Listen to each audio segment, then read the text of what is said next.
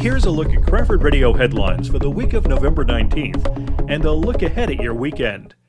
The CHS football team will face Sparta in the North 2 Group 3 final at Memorial Field Friday evening. The undefeated Cougars will kick off at 7 against the 8 and 3 Spartans.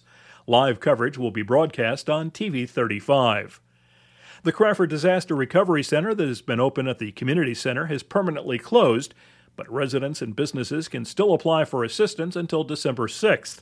The nearest center is located in Elizabeth. In CHS sports, in addition to the football playoff, the ice hockey team will face Summit in Union Friday afternoon. Friday will see a high of 48 under sunny skies.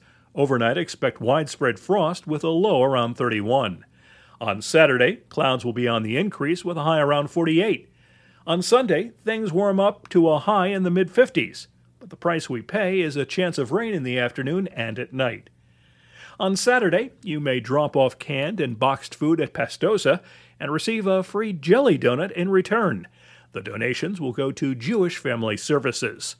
Monday evening at 7, the community Thanksgiving service takes place at St. Michael's Church. The offering will go to Cranford Family Care. For more area events, check Cranford.com.